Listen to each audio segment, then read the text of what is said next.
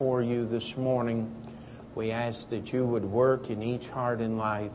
We ask that you would open our eyes to explore the goodness of God. We ask that you would teach us and help us to understand and lay aside so many false perceptions and false understandings. That today we would leave this place with a grasp of just how good you are.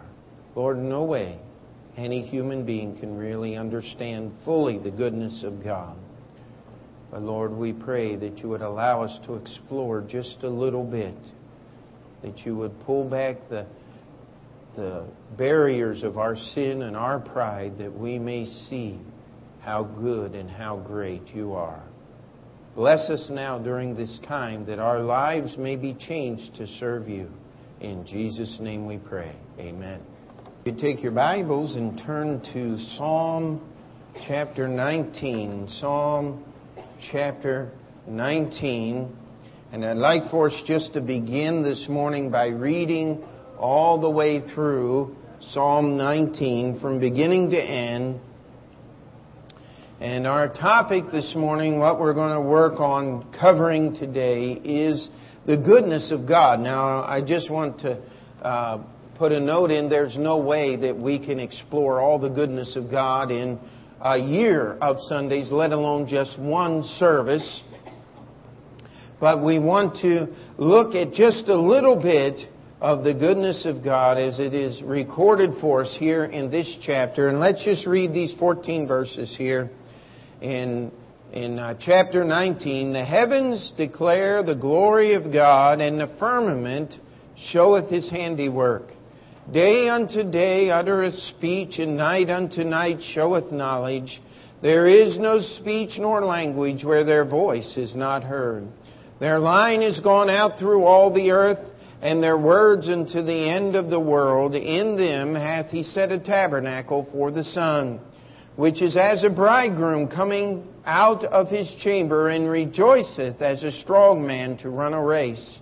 His going forth is from the end of the heaven and his circuit unto the ends of it, and there is nothing hid from the heat thereof. The law of the Lord is perfect, converting the soul. The testimony of the Lord is sure, making wise the simple. The statutes of the Lord are right, rejoicing the heart. The commandment of the Lord is pure, enlightening the eyes.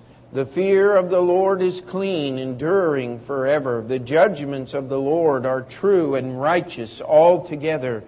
More to be desired are they than gold, yea, than much fine gold, sweeter also than honey and the honeycomb.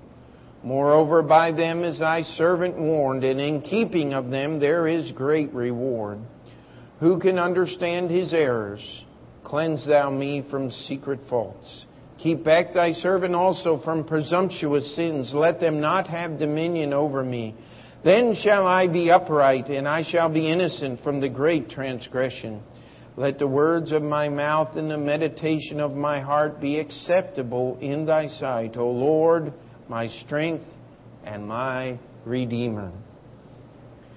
Certainly one of the better known Psalms, and it is beautiful and, and wonderful in the words, and yet the message, as I was going through, uh, preparing a message, I was looking at the goodness of God and I was working on an outline and then I went to look for a verse and found it here in Psalm 19, and there was my entire outline already here. And, and that's the way God's Word is meant to be studied, is not that we try to find our ideas in God's Word, but we want God's Word to shape the way we think and the way we understand. As I did a word search through the Bible on God and good, does anybody know where the first time in the Bible the words God and good are used together. How about Genesis chapter 1? Let's turn there. Genesis chapter 1. It is interesting here As we talk about the goodness of God, we hear about it in Genesis chapter 1. In fact, in that chapter, uh, I do believe that God and His goodness is trumpeted to us seven times, more times in one chapter than any other chapter in the entire Scripture. And it deals with the subject of creation. I, I want us to think just a few minutes this morning on how good God is in creation.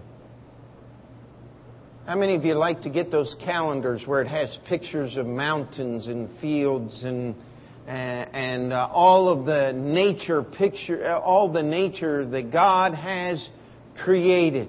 Uh, let's just look in Genesis chapter one, in verse four. It says, "And God saw the light." that it was good. And God called the light day, and the darkness he called night, and the evening and the morning were the first day. We come down here. Um, let me see here. Let the, I'm sorry, verse 10. And God called the dry land earth, and the gathering together of the waters he called seas, and God saw that it was good. And then we just come down to verse 12, and the earth brought forth grass and herb yielding seed after his kind, and tree yielding fruit whose seed was in itself after its kind, and God saw that it was good. And uh, we come down here to uh, verse, oops, I'm sorry. I didn't mark them all, but uh, uh, verse 25 And God made the beast of the earth after his kind, and the cattle after his kind, and everything that creepeth upon the earth after his kind. And God saw that it was good. Verse 31 And God saw everything that he had made and behold, it was very good. God is good. He did a good job when He created the universe.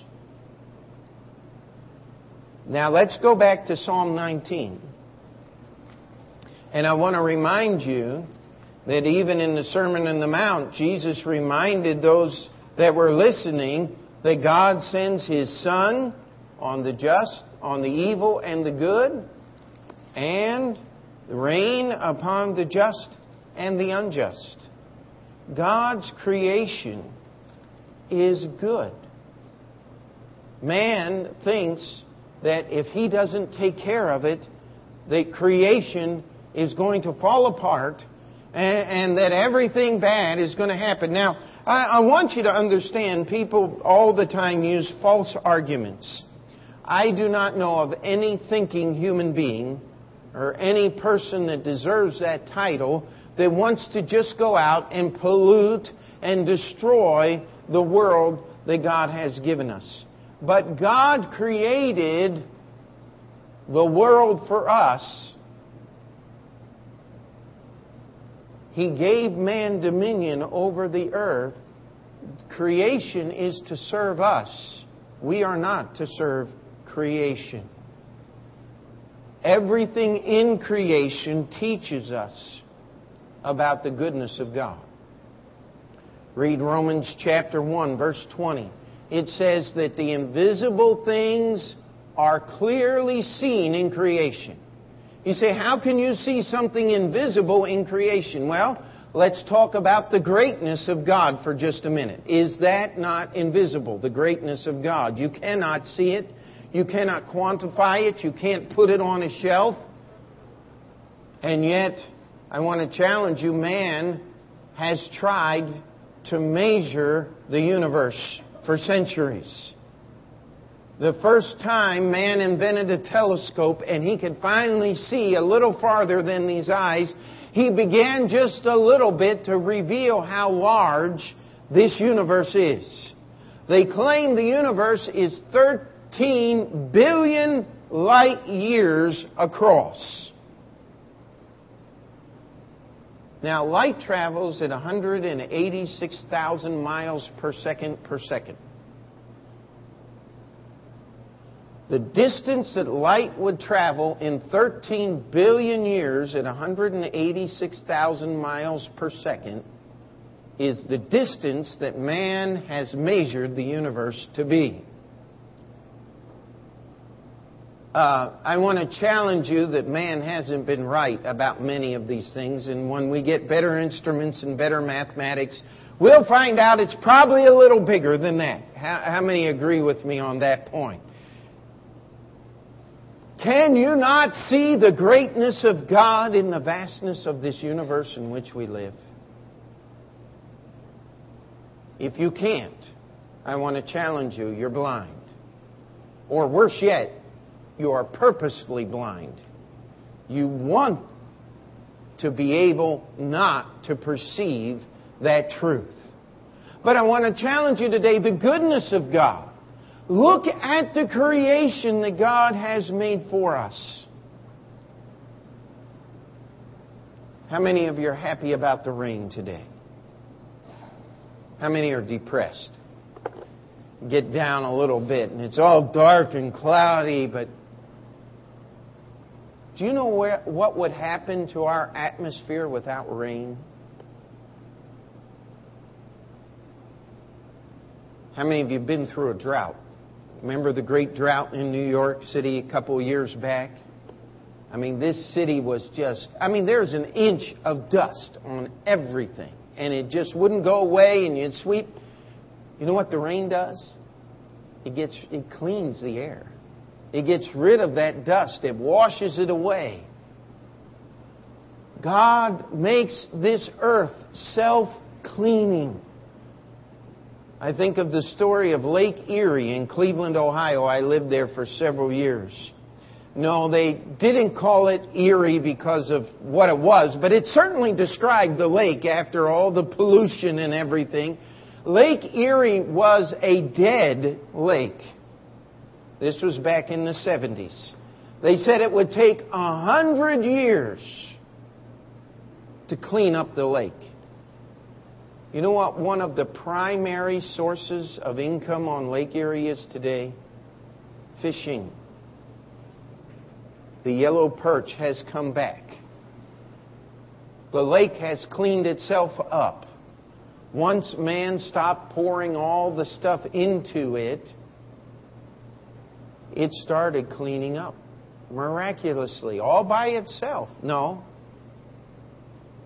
God is good. Amen.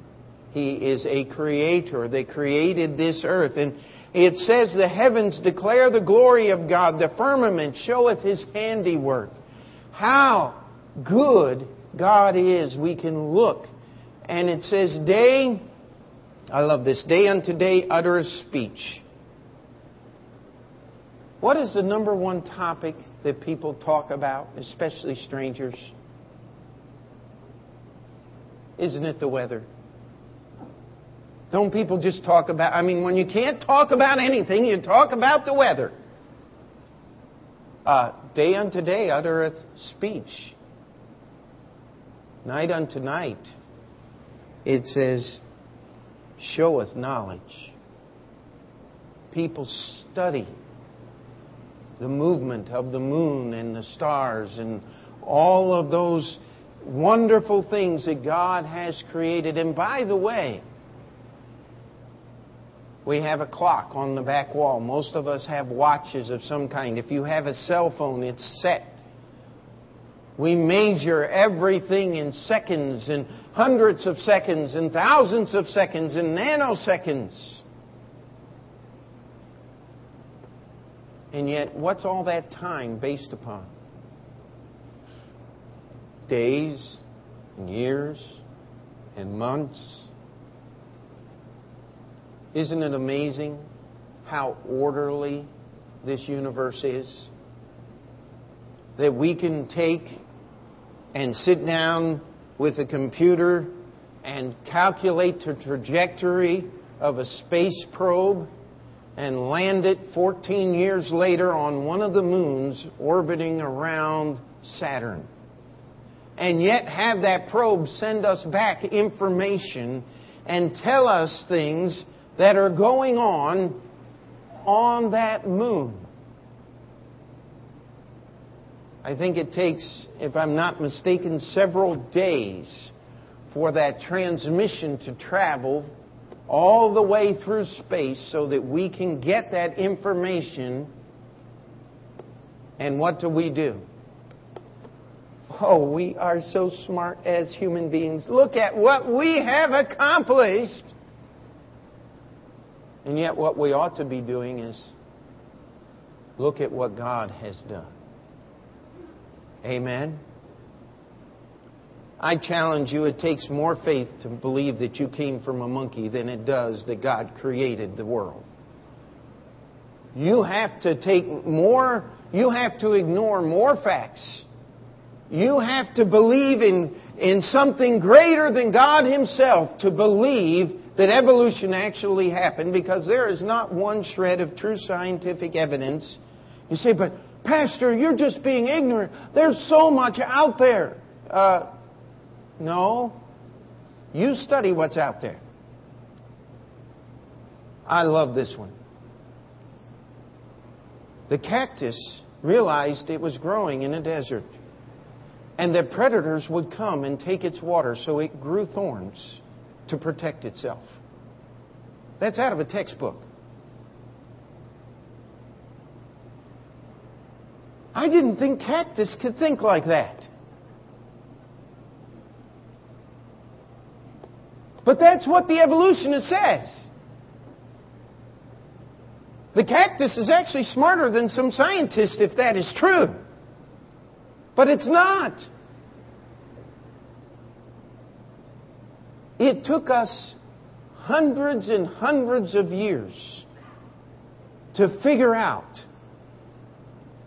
that in the honeycomb made by the bees is the absolute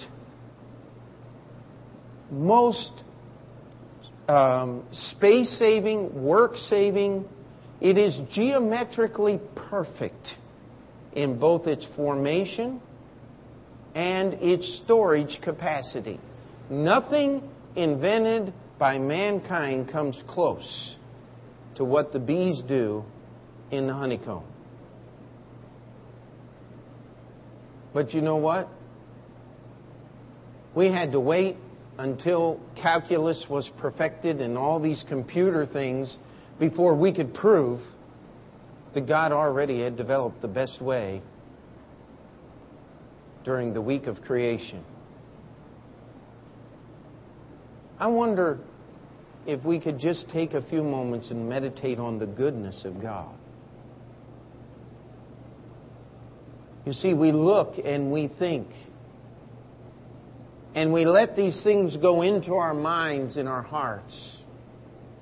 And we think of the beautiful mountains and the snow peaks and, and how the rain takes the, the water and dries it up out of the ocean and carries it to the mountain and puts it there and it comes down and filters through the rocks and burbles up in the valley in a beautiful spring of fresh water. There is not one people group upon the face of of this earth in the history of mankind that has not spent time talking about the goodness of God in creation. The only problem is most of them get stuck on creation and try to worship the moon and the sun and the planets. They try to worship the trees and the rocks and the birds and the dogs. And they totally ignore the God that created it all. I want to challenge you today to take some time this week and think about the goodness of God. If you've ever been to Central Park, there's a lot of beautiful flowers and trees there. And the, you know what the first thought is? Boy, these gardeners really do a good job. Wait a minute. How about remembering the God who made the plants that the gardeners planted? We don't accomplish much. How many of you had some bread today at one time or one form or another? Something with bread. You had a bagel, you had a piece of toast, you had something with bread in it. How, how many today? Just raise your hands. Come on, let's, let's, okay, almost the majority of people in here. Did you ever stop and think of the God that created the wheat that makes the bread? We want to praise the baker and forget about the Creator who gave us the wheat. The baker couldn't do much if he didn't have any wheat to start with, could he? And by the way, you need a few other things to make good bread. You need eggs, and you need sugar, and you need yeast, and you need you need all these things that they put in there. I just want to challenge you that God is good in creation. We don't see much of the sun today because of the clouds. But I just stepped out into the lobby for a few minutes. You can feel the heat. It's there. If it weren't for the sun warming this planet, where would we be? God is good. Amen. But I want us to look at verse 7. I want us to look at verse 7. It says, The law of the Lord is perfect, converting the soul. The testimony of the Lord is sure, making wise the simple. Point number one is God is good in creation. You know, that's pretty easy, isn't it? But we often ignore it. But point number two is God is good in salvation. The law of the Lord is perfect. What does it do? It converts the soul. Now, this idea of converting means to change into another form. How many of you are old enough to remember the introduction of the metric system into the United States? You're going to have to learn that. You're going to have to learn kilometers and you're going to have to learn millimeters and you're going to have to learn all this. How many of you remember that? Hey, guess what? The mileage signs are still in miles. I'm just an old hard nose. I, I just like the old English system. Yes, it makes absolutely no sense. Yards and all, furlong. How many know what a furlong is? Okay, we got one or two. That's about an eighth of a mile. You say, what are all those measurements about? Well, you have to convert your measurements into the metric system or back from the metric system because we have both of them today. Because they're not the same. I used to do a lot of mechanic work. A 12 millimeter wrench is not a half inch wrench. It may fit, but it'll round off the nut. It's not going to work because they're different. You have to do one or the other. This idea of conversion means a complete change. What is now was not before. The law of the Lord is perfect. It converts the soul. What is now was not before. You can't always have been a Christian. You can't always have been with God. Yes, in the sense that God is everywhere. Yes, that is true. But God wants to convert your soul for one reason God is good. What you have is not good enough. Do you remember the story of the rich young ruler? He said, Good master, addressing Jesus, what must I do to inherit eternal life? And Jesus looked at him and said, Why callest thou me good? There is none good save one, that is God. And he never used that adjective again referring to Jesus. And that's why he left sorrowful. Because he valued the riches of this world more than he did the Creator.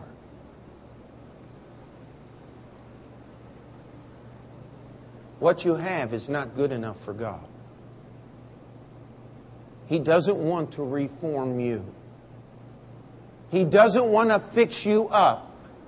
He doesn't want to make you better than you were. He wants to convert you. The New Testament, He wants to cause you to be born again. It's called saved. Saved from what? Saved from your sin. Saved from who you are. Saved from the way that you were born. This idea of conversion tells us so much because you can't just say something was converted. It has to be changed in order for it to be converted. Amen? You, you follow that? And if it has to be changed, that means it was one way at this point in time, and it is completely different at this point in time. And I'm not trying to be childish here, but I want everyone to get a hold of this thing. God is not pleased, satisfied with what is here. The law of the Lord is perfect. It converts the soul and makes it something that it never was before. Somebody tries to say, well, this being born again thing is a New Testament thing. Well, we're in the book of Psalms, my friend. This is Old Testament. It's the same message, Old Testament and New Testament. It's one book. It's one Bible. And I, and I want us to take just a few minutes this morning, go to Matthew chapter 20. And Jesus has given us a parable here. And he's trying to illustrate and help us understand a great truth. And we're not going to take time to go through the entire parable this morning.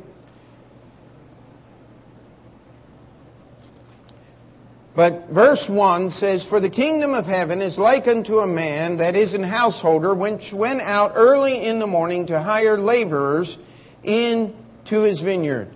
And when he agreed with the laborers for a penny a day, he sent them into his vineyard. And then the story goes on. He went out the third hour. He went out the ninth hour. He went out different times until the eleventh hour, the last hour of the day and he found some men that had showed up there the last hour of the day looking for a job, and he brought them all, and he put them in the work, and we come here to verse 8. So when even was come, the Lord of the vineyard saith unto his steward, Call the laborers, and give them their hire, beginning from the last unto the first. And when they came that were hired about the eleventh hour, they received every man a penny. But when the first came, they supposed they should have received more, and they likewise received every man a penny. And when he had and when they had received it, they murmured against the good man of the house, saying, These last have wrought but one hour, and thou hast made them equal unto us, which have borne the burden and heat of the day. But he answered one of them and said, Friend, I do thee no wrong. Didst not thou agree with me for a penny? Take that as thine, and go thy way. I will give unto this last, even as unto thee. Is it not lawful for me to do what I will with mine own? Is thine eye evil? Because I am good. So the last shall be first, and the first shall be last. Now, if we took time to explain everything that is in this parable, we'd be here all day on this subject. But I want us just to grasp something. Each laborer had agreed to work for a penny. The laborers in the morning, the first ones. Uh, that was the prevailing wage of the day. If you were looking for a laborer, There was a basic wage that was set. It was a Roman penny. It took 117 of those to make a talent of silver. Uh, it was a uh, sum of money that was considered normal and good. No one was going to give you more than a penny a day for labor. It was, it was just the way things were. That was the standard pay. And so they agreed. And then he goes out at different hours and brings in different laborers. And finally, one hour before quitting time, before the sun comes in, he brings in this last group of laborers and they work for an hour. Now it's time to get paid. And each one gets the same pay. It says the kingdom of heaven is like unto this story. That penny is what God wants to give us. It's salvation. And it doesn't matter if you show up just one second before the rapture, or if you lived with Adam just after the fall and you knew him and his uh, sons and you knew Cain and Abel before Cain and Abel did the wicked things that Cain did and killed Abel, it doesn't matter.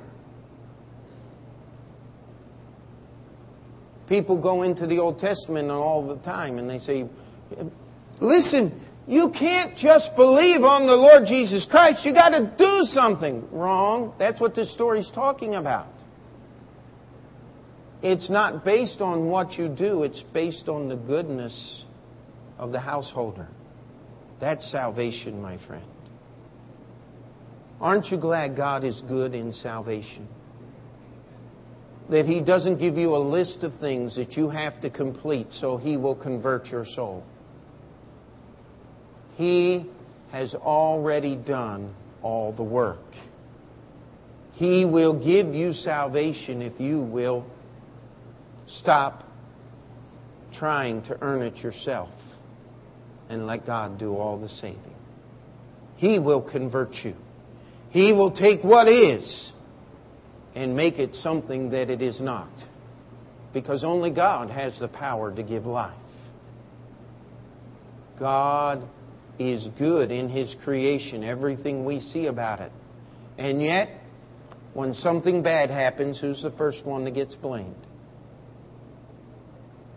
God. Wrong. Why don't we start blaming the people who are responsible? I get so uh, irritated in my soul, angry sometimes. Well, the only problem in the world is religion. If we could just get rid of God, we wouldn't have all these problems. Wrong. Let me ask you a question. What great nation has been built and developed by atheists? Can anyone name one? So, well, the former Soviet Union was a great nation. Oh, yes. The most corrupt, vile, and bloodthirsty regime in the history of mankind communism. It's based on one premise there is no God. We have people that used to live under communism right here in this auditorium. And they can tell you how wonderful it was in a society without God. Let me tell you, the problem is not God. The problem is false gods. The problem is religions that were developed by man so that they could get what they wanted. And, if you want a real study on that, you should have been here for Sunday school, and we talked about that. I mean, it's man's religion, false religion, is all about what I can get. God says, the law of the Lord is perfect, converting the soul. You cannot change a man from the outside in. You cannot give medicine. You cannot give counseling. You cannot do anything that will truly change a person from the outside. God has got to do the changing on the inside. That's why He converts the soul. And once He converts the soul, then everything else will fall in line. Could I have an amen on that? Now, just because you're saved, let's go back to Psalm 19. I've had people, so many people over the years say, Pastor, I, I, I want to be a Christian, I want to get saved, but I can't live the Christian life. I can't be perfect. I can't live all those things that the Bible says. I'm a sinful human being and I know my shortcomings and I'm going to fail. And, and I always tell them if they'll listen to me, welcome to the human race. Uh, I'm glad that you're a human being like the rest of us. Being converted does not mean that you'll never do wrong again. But here's what it'll do It'll make you understand that God is good in His creation, God is good in His salvation. It's interesting that in this, in this chapter here of 14 verses, God spends the first six verses on creation. One verse on salvation. And even the better part of that verse is dealing with the law of God. And then the last six verses here, seven verses, 8 through 14, it's all about God's judgment. You see, God is good in His judgment. That's not something we hear about. If you've ever been unfortunate enough to read Jehovah's Witness material, one of the first introductory statements is we don't believe in a God that created hell. Hell was an invention of preachers to scare people into believing in God. Jesus spoke more about hell than he did about heaven. That's a bold faced lie. Now, there have been preachers I've met a few in my lifetime that you would think they were happy about a place called hell. I can't wait to see. Oh, boy, I'll tell you, that spirit is not in the Bible. That is not of God. The Bible says the wicked man desireth judgment. Those that understand how good God is in salvation don't desire judgment because they understand how many sins they've sinned against God. But I want to challenge you today that God is good in His judgment. God is nothing but good. What kind of universe would this be? What kind of God would God be if the devil were allowed to get away with everything that he has done? Hmm? What kind of justice would God have and holiness would he have if a man like Adolf Hitler died a good death and was just welcomed into the gates of heaven like everyone else?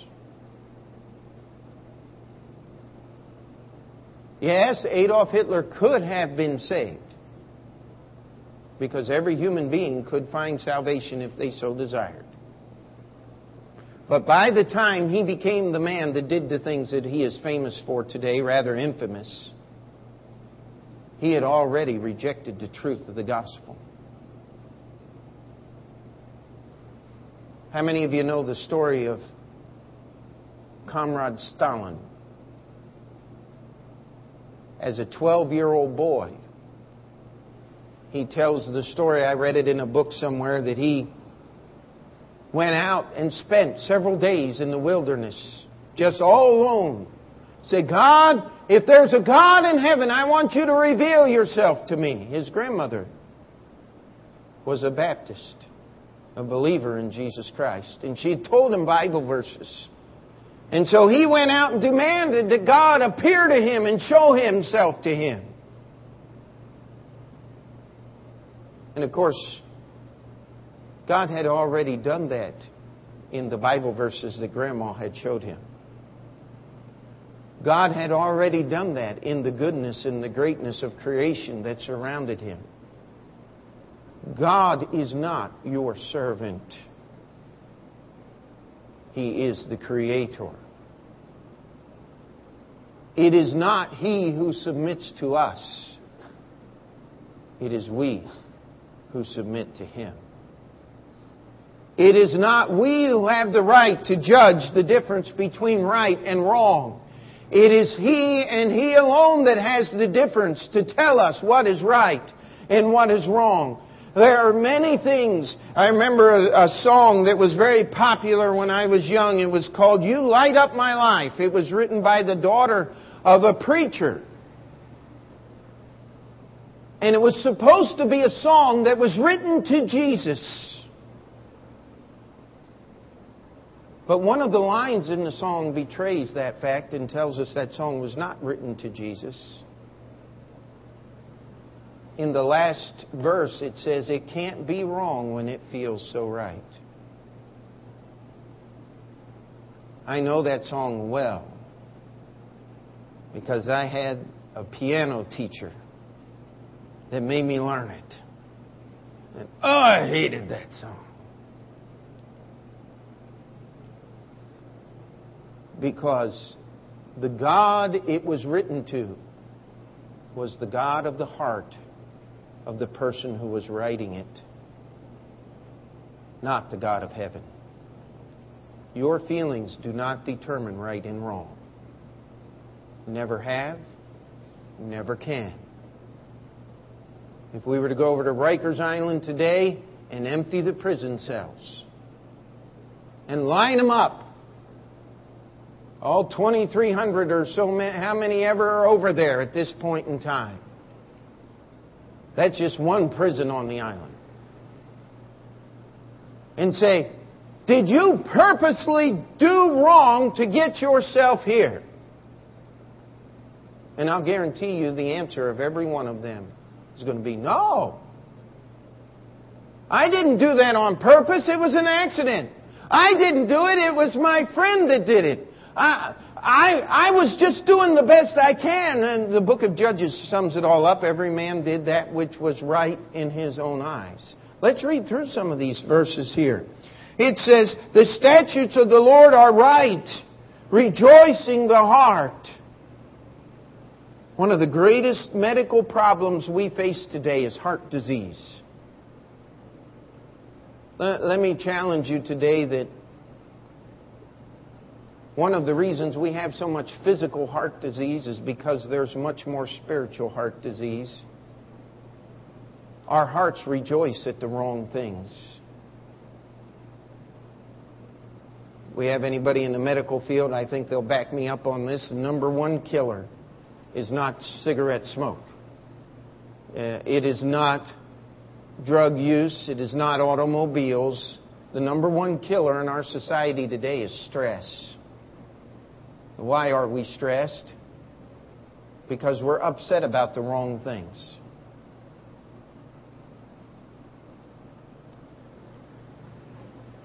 We have more road rage, according to the polls in New York City, than any other, any other city in our nation. Why do we have so much road rage? That guy cut me off! I don't mind him putting his own life in danger, but he's not putting mine in danger. Now, am I the only one in the world that's done that? Come on, fess up. This is church. Okay, I see a few more hands. Now, you know what? Is that or is that not sin? Let's not get comfortable and use each other as an excuse. Well, Pastor does it. It's okay for me. Oh, whoa, whoa, wait a minute. Why do we do these things? Perfect peace have they that love thy law. Does anybody remember the rest of that verse? And nothing shall offend them. We get offended because we're not rejoicing in the statutes of the Lord. The commandment of the Lord is pure, enlightening the eyes. the fear. I love this verse 9. The fear of the Lord is clean, enduring forever. The judgments of the Lord are true and righteous altogether. More to be desired are they than gold. Yea, than much fine gold, sweeter also than honey in the honeycomb. Moreover, by them thy servant, moreover by them is thy servant warned, and in the keeping of them there is great reward. Does anybody remember Hebrews chapter 11, verse 6?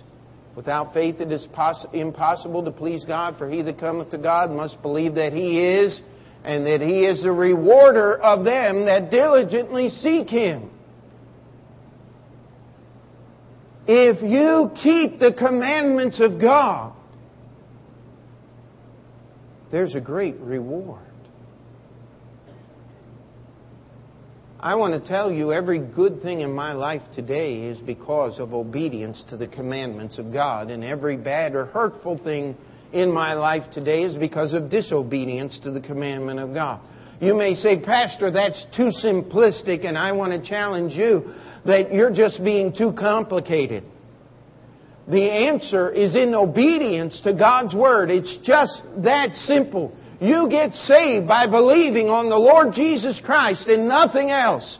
But that's not the end. That's the beginning. After you're saved, the Bible says that you ought to publicly identify with the Lord in believer's baptism. God does not want top secret Christians. He wants us to give our testimony to the world in which we live. He says the church is His body. We don't have time this morning to unteach all of the false teaching on the church. But the local assembly of believers is a complete body of Christ, responsible directly to the Lord Jesus Christ for what goes on in this local church. And if you serve Him, you need to be a part of one. It's just understood in the Scripture.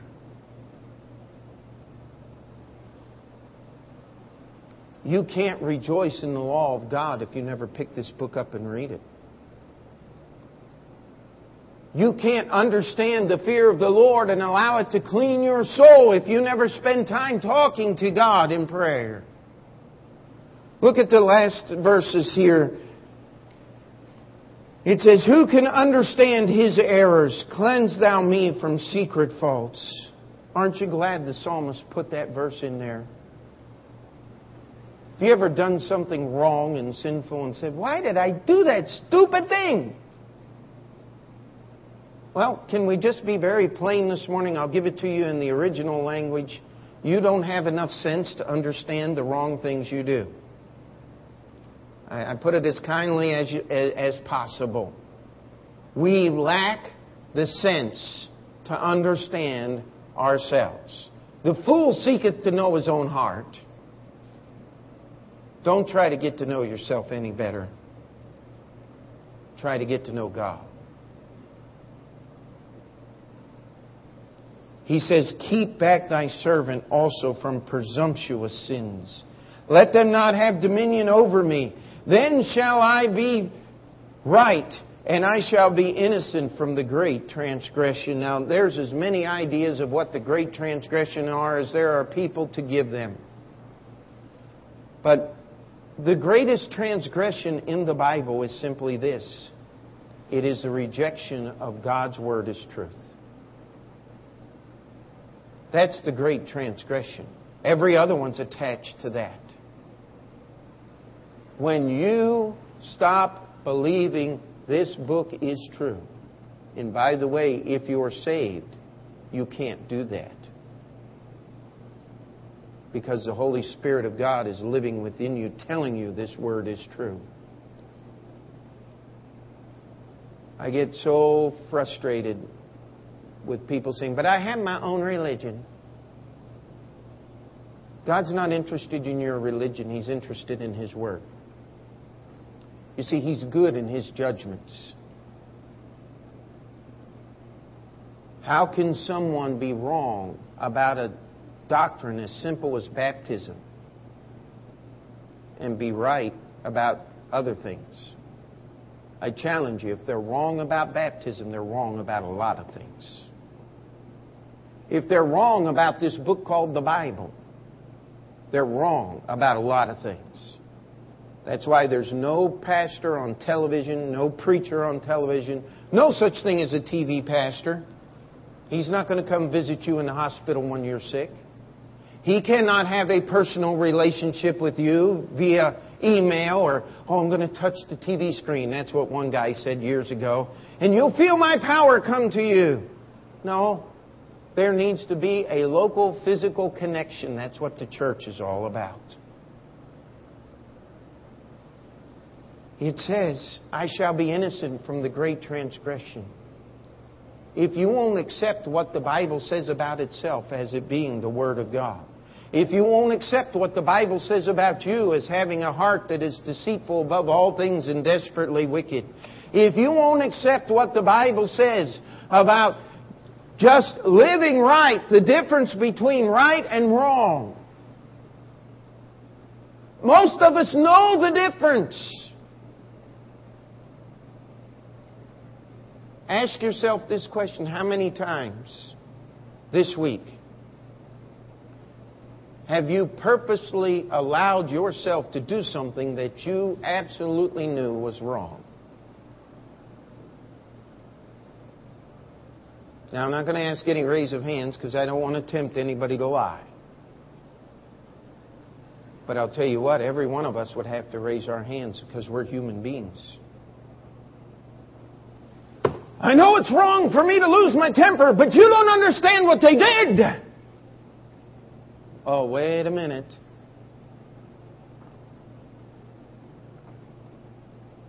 I, I know it's wrong to just eat and eat and eat and eat and eat, but you don't know how good this is. Just one time is not going to hurt. And no, I haven't followed anybody around this week. There is no one in my mind right now. If that shoe fits, it's just because we're all human beings. Amen? You see, we've got to go to the God that converted our soul and pray that He will keep us back from ourselves. Now look at these last verses.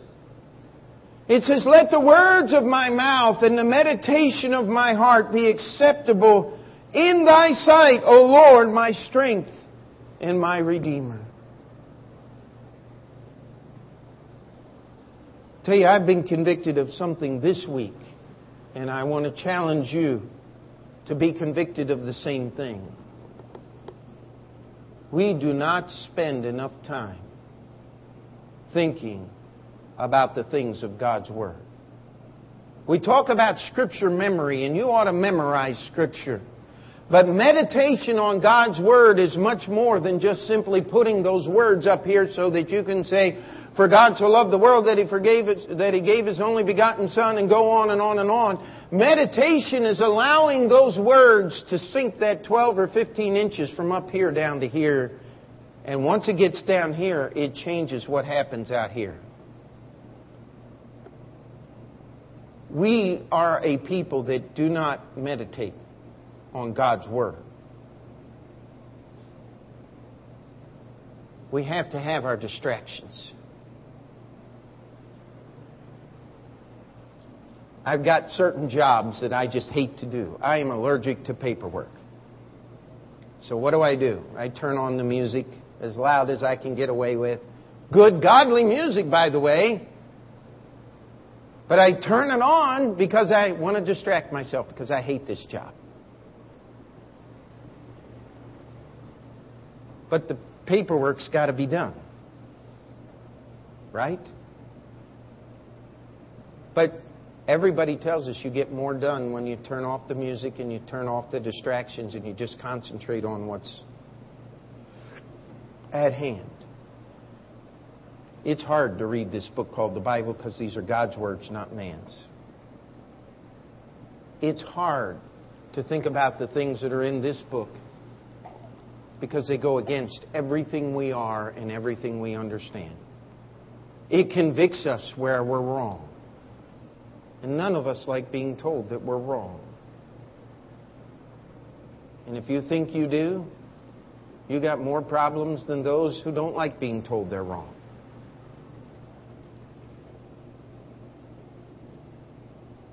We got to get into this book called the Bible because God is good. He is good in His creation. We can see that. He is good in His salvation. He is long suffering toward us. We're not willing that any should perish. Amen. But God is good in His judgments. It was the same good God that put the sun in place that made hell.